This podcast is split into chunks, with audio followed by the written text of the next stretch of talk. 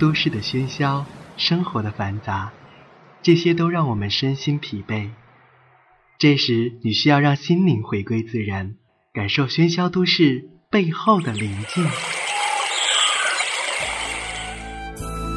让我们在城里月光中诉说情感，释放心灵。你微笑的眼睛，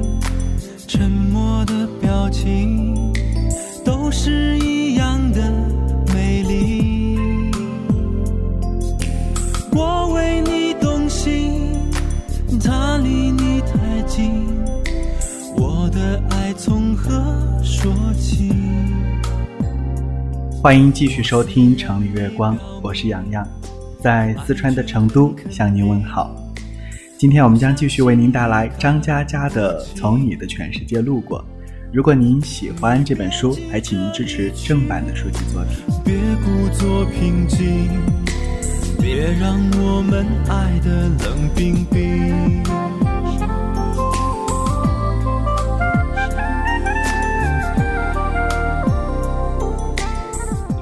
想了解一个人，比起他说话的内容，其实他说话的方式与途径更重要。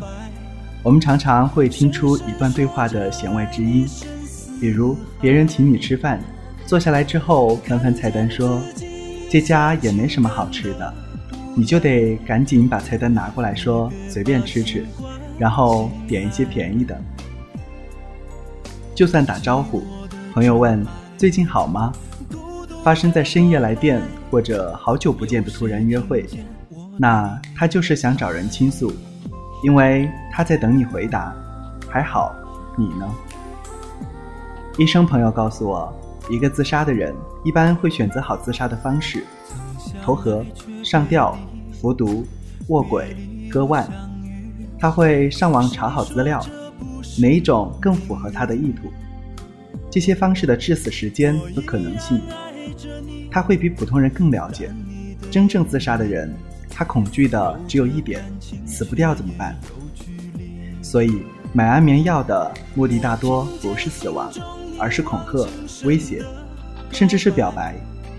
因为安眠药吃不死人，发现的早，喝矿泉水然后呕吐；发现的晚，送进医院去洗胃。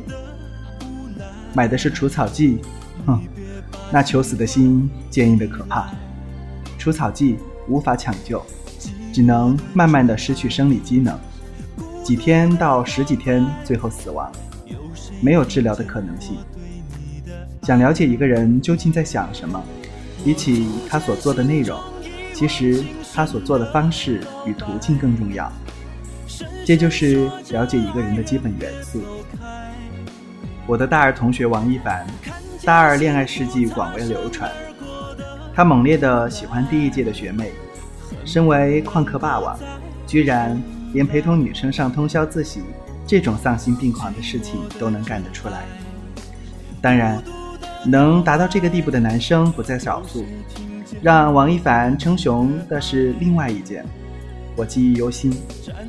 两千零一年十二月平安夜。王一凡在宿舍仔细擦拭着首饰盒，里边装着他花三千多元买来的戒指，里边包含了多少伙食费和家教费？对于月生活费四百的他来说，应该经历了千辛万苦。然后晚上，他脚步轻快地去献宝，直到熄灯后，他才回宿舍，脸色红润，大家憋着劲儿不问他。打呼打得一个比一个响亮，他躺在床上辗转反侧，终于出声。小倩说：“这是他收到的最好的礼物。”妈蛋，像我这样的穷逼大学生，当天只送了个水杯给女生，四十五块。他娘的，你送三千多的戒指，能不好吗？所以大家开始真的打呼。第二天，王一凡破天荒一大早去图书馆复习，中午回来。他脸色苍白，嘴唇颤抖地说：“我找不到小倩。”室友打趣：“我靠，不会携款潜逃了吧？”王一凡不停打电话，小倩的室友永远回复：“他不在宿舍。”最后，我假装是学校老师打过去问。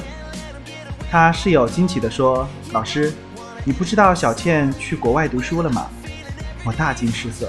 什么时候？他室友说：“今天早上的班机呀。”我说：“她不是谈了个男朋友吗？”室友咯咯笑。哪儿跟哪儿啊？追她的不止一个，索性飞走才好呢，省心。宿舍一阵沉默，大家都在克制跳八字舞的冲动。当然，还是要安慰她的。哈哈，这种贱货不要也罢，可惜了，三千多块呢。小倩真的图那戒指吗？她说这是她收到的最好的礼物。有真心的成分吗？不知道，因为纠缠这个问题不是我的，而是王一凡。毕业不在同城，但每年我都会和王一凡喝几次酒。二零一零年初，王一凡跟我重聚南京新街口的某酒吧。毕业四年，他的其他辉煌传奇已经将戒指事件全部淹没了。当年的朋友之间一直流传着，他是我们之中唯一达成百人斩的伪男子。大家曾经筹划，让他把四年的经历写下来，一定不逊色于《西门庆外传》。王一凡坐在我对面，叼着扁盒三五，沉着冷静地聊他的百人斩中的难忘案例。但他这次似乎和以前不同，数次欲言又止，我没追问。王一凡猛灌几口，说：“我想告诉你一件事。”我看着他，突然心跳加速。王一凡喝完一瓶，眼神闪烁，叹口气，他犹豫半天才续。在一趟列车上，对面下铺的是位少妇，气质良好，眼神顾盼身姿。当然，王一凡没有告诉我具体的勾搭过程，因为据说这是江湖秘籍，传子不传友。列车停靠天津站台，两人默契的直接下车去开了房。少妇睡着后，王一凡突然发现自己还得重新买火车票。身上又没多少钱，于是做了一个大胆而梦幻的决定。他去翻少妇的包，打算借点资金。然后他翻到了一本军官证，空军少校。王一凡吓坏了，胡乱穿了衣服，直接溜走。听到这里，我也打了个寒战。这种事和军队一有联系，总感觉会被枪毙。然后王一凡说。他从此换了手机号码，直到一个月后，出于好奇心，把以前的 SIM 卡装进手机，发现有他十几个电话。我一哆嗦，说：“赶紧忘记，彻底别用以前的号码了。”王一凡沉默了一会儿，说：“嗯，但我身体好像有些问题。”我紧张地问：“别啊，难道？”王一凡说：“我检查过了。”血液没问题，我松口气。那可能是你的心理暗示。王一凡点点头。算了，你别跟其他人讲。我同意。但是看着他略带苍白的脸，忍不住也讲了个故事。我曾经在电视台工作，带了实习生。实习生每天开车，但进台要有出入证。实习生。照道理办出入证非常麻烦，可是不到一周，他的后窗就摆好了一张。要么是台领导的亲戚，要么是综合部混得很好。这两个原因无论哪一种，都让我极不舒服。实习生大概看出了我的不自在，悄悄告诉我：“张老师，你知道吗？在一切需要出入证的单位附近，离他最近的复印店。”就能发给你出入证，我没听明白，问什么意思？他说：“ 呵呵，这个出入证是我找家附近的打印店打印的呀，二十一张，塑封加二十。”我靠！说完这个故事，王一凡眼睛闪过奇怪的表情。他说：“你的意思，军官证是伪造的？”我递给他一杯酒，说。不合理，所以有可能。王一凡喃喃地说：“伪造的，伪造的，靠！”嗯，伪造的。一个人说话或者做事，为什么下意识地选择一种方式与途径？因为欲望。有人抽烟，有人酗酒，有人吸毒，有人疯狂购物，这一统称为瘾。瘾的形成永远来自于感官刺激。一些轻度的刺激来自机械化的动作。你嗑瓜子没办法停下来，不是瓜子香。否则，为什么你不直接买瓜子仁？所以人们常说自己嗑的香，这个香来自反复的机械化的动作，这是浅层的。因为你要摆脱的话，大脑下命令即可。更多的瘾代表着大脑已经被控制，转而成为载体。瘾是化学反应，因为你身体无论哪个部位受刺激，都会将感受输入大脑。大脑接收到化学反应后的分泌物，然后依赖。如果我们要彻底了解一个人，那就必须了解他的瘾是什么。美食是瘾，如果贪吃，那你的瘾只处于填充状态，它填充你的成就感，因为你在事业、爱情上满是失落。接着是馋嘴，那你的瘾开始处于染色阶段，它在定型你的性格。最后，愿为一顿食物而出牺牲，跋山涉水，那你的瘾就处于最后阶段腐蚀，因为它成为你的准则，它彻底腐蚀了大脑。瘾是欲望，无论是填充、染色还是腐蚀，都将呈现为欲望。打游戏、买高跟鞋、刷微博、熬夜、抑郁、旅行。说风凉话、八卦，都是瘾。那么你的欲望是什么？当达到腐蚀后产生的后果，你无法想象。你的欲望决定着你说话或者做事的方式与途径。欲望就是最基本的元素，称之为元素。你要明白，一个人背后真正的意图，并不是艺术、哲学、心理、社会学可以抵达的。要完成的最基本的目标，最终的手段是数学和化学。化学让你产生欲望，数学得出你采用某种方式的概率。所以说，我说了出入证的故事，并不是要解释军官证的来源。我的本意是婉转的提醒王一凡：伪造身份就是你的瘾，伪造女人杀手，伪造百人斩，伪造堕落浪子的身份。二零一零年四月二十四日，王一凡死亡，住院两个月，治疗无效。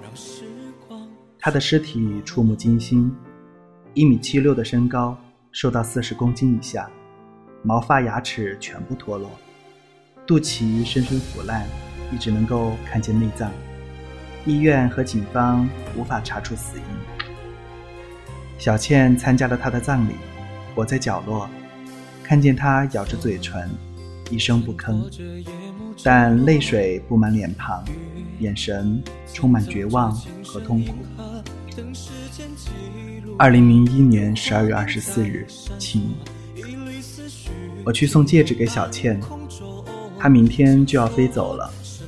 自己虽然不能跟他在一起，可忍不住想，如果在他身边，有一样东西是属于我的。那么从此以后，哪怕无法相见，他也会永远记得我。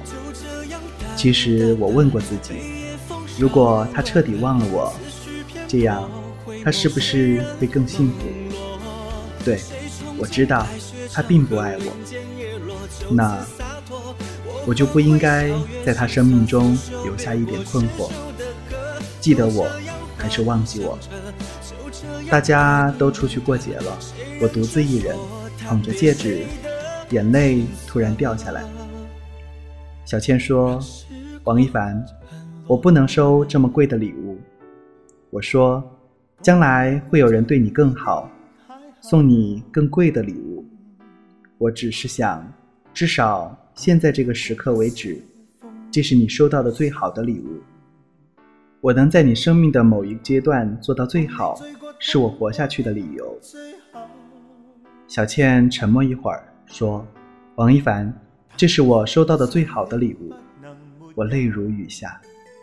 小倩也哭了，说：“王一凡，我不会忘记你的，就算我并不爱你，但我会永远记得你。”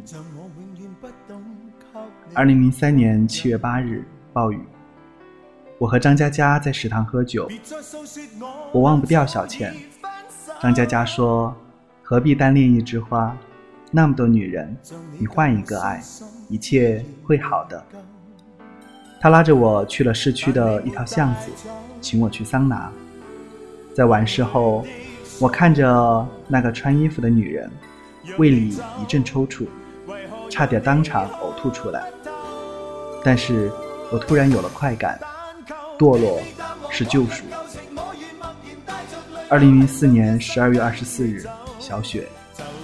一年多，我编了不下十个故事，每个故事都有个女人，被我玩弄的女人。每次当我假装不屑和冷淡，和朋友聊起这些虚幻的女人时，是我心里最满足的时候。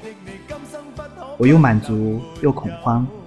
因为我觉得不需要自己编造，脑海里开始流动呈现各种情节，各种欺骗女人、玩弄女人的情节。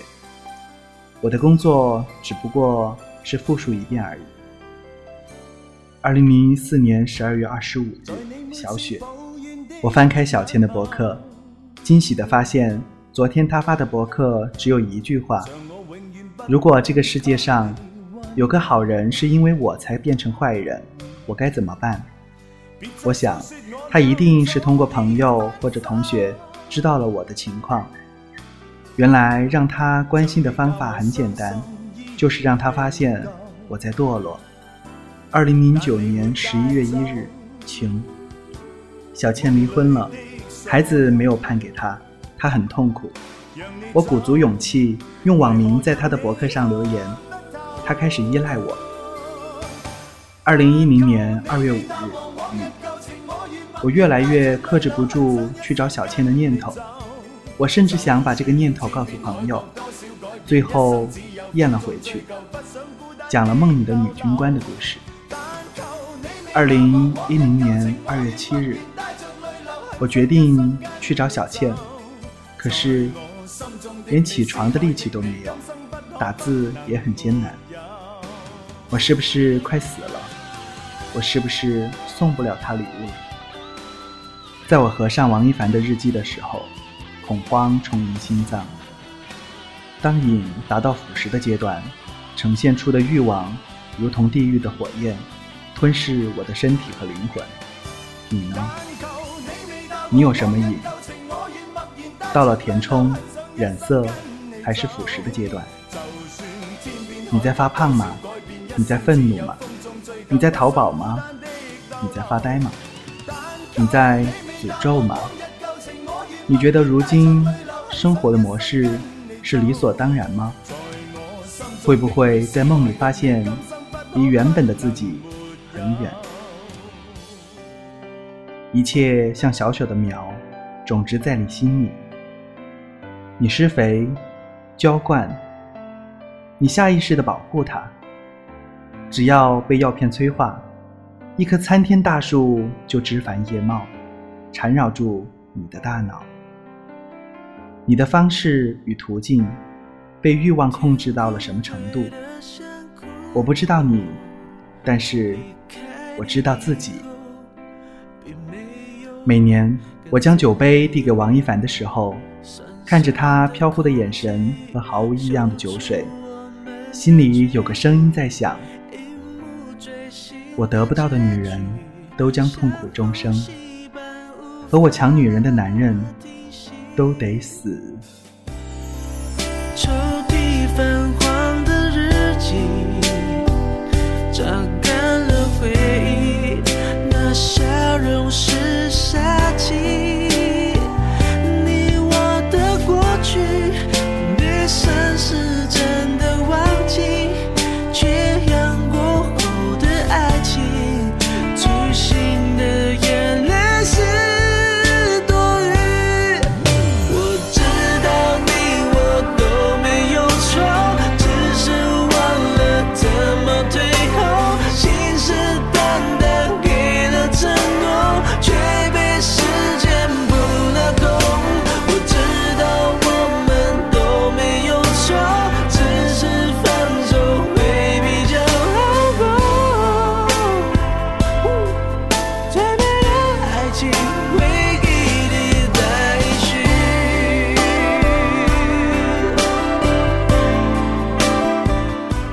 以上就是本期《城里月光》的全部内容。洋洋在四川成都，祝您收听愉快，拜拜。